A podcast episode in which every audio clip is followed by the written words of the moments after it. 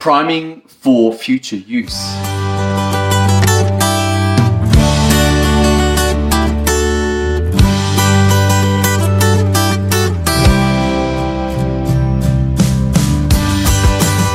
This is the key, the setup for habitual success. Continuing on with the read of this book, Atomic Habits. It could be called Atomic Systems. I've come to the conclusion that habits are just systems that are executed on a regular basis.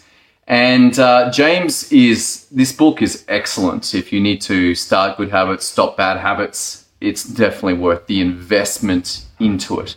But today, I was reading about an interesting idea, and this was prime the environment for future use. And this was a concept that said that, hey, if you set up the environment in a way that it is easy to do the habit that you're trying to support, then it's much more likely that it will happen.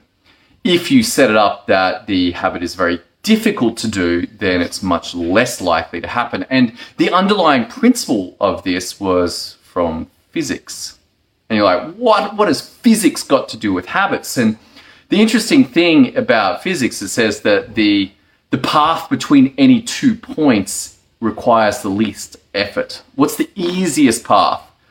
That's the way that energy will flow. This is the way of water down a mountain. If you're into Taoist principles at all, you know that they very much value water as a principle, and water will always follow the easiest path. But the idea of priming the environment was to set it up so that next time you have to use it, it's right there. This means that if you are using the TV, then put the remotes back in their right place. If you are finishing with the car, put the keys back on the hook. If you are looking to clean the toilet on a regular basis, set it up that the cleaning gear is right next to it. And he actually had an even better thing. This wasn't James's idea, but he learned about this. And he was like, if you clean the toilet just before you have a shower, then that's the best time. So every time you have a shower, clean the toilet beforehand. You will religiously, routinely have a clean toilet.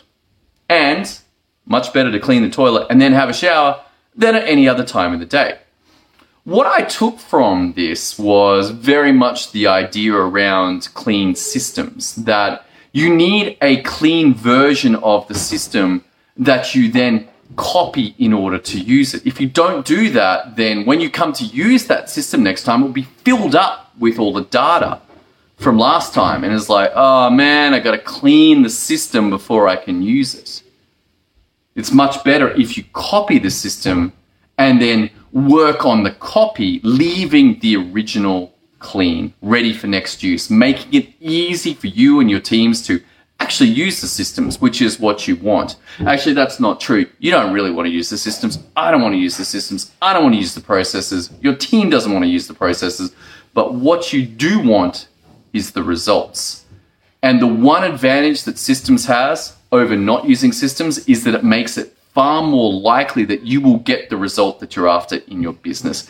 If you want some help around setting this up, head over to systemio.dev. That's systemio.dev.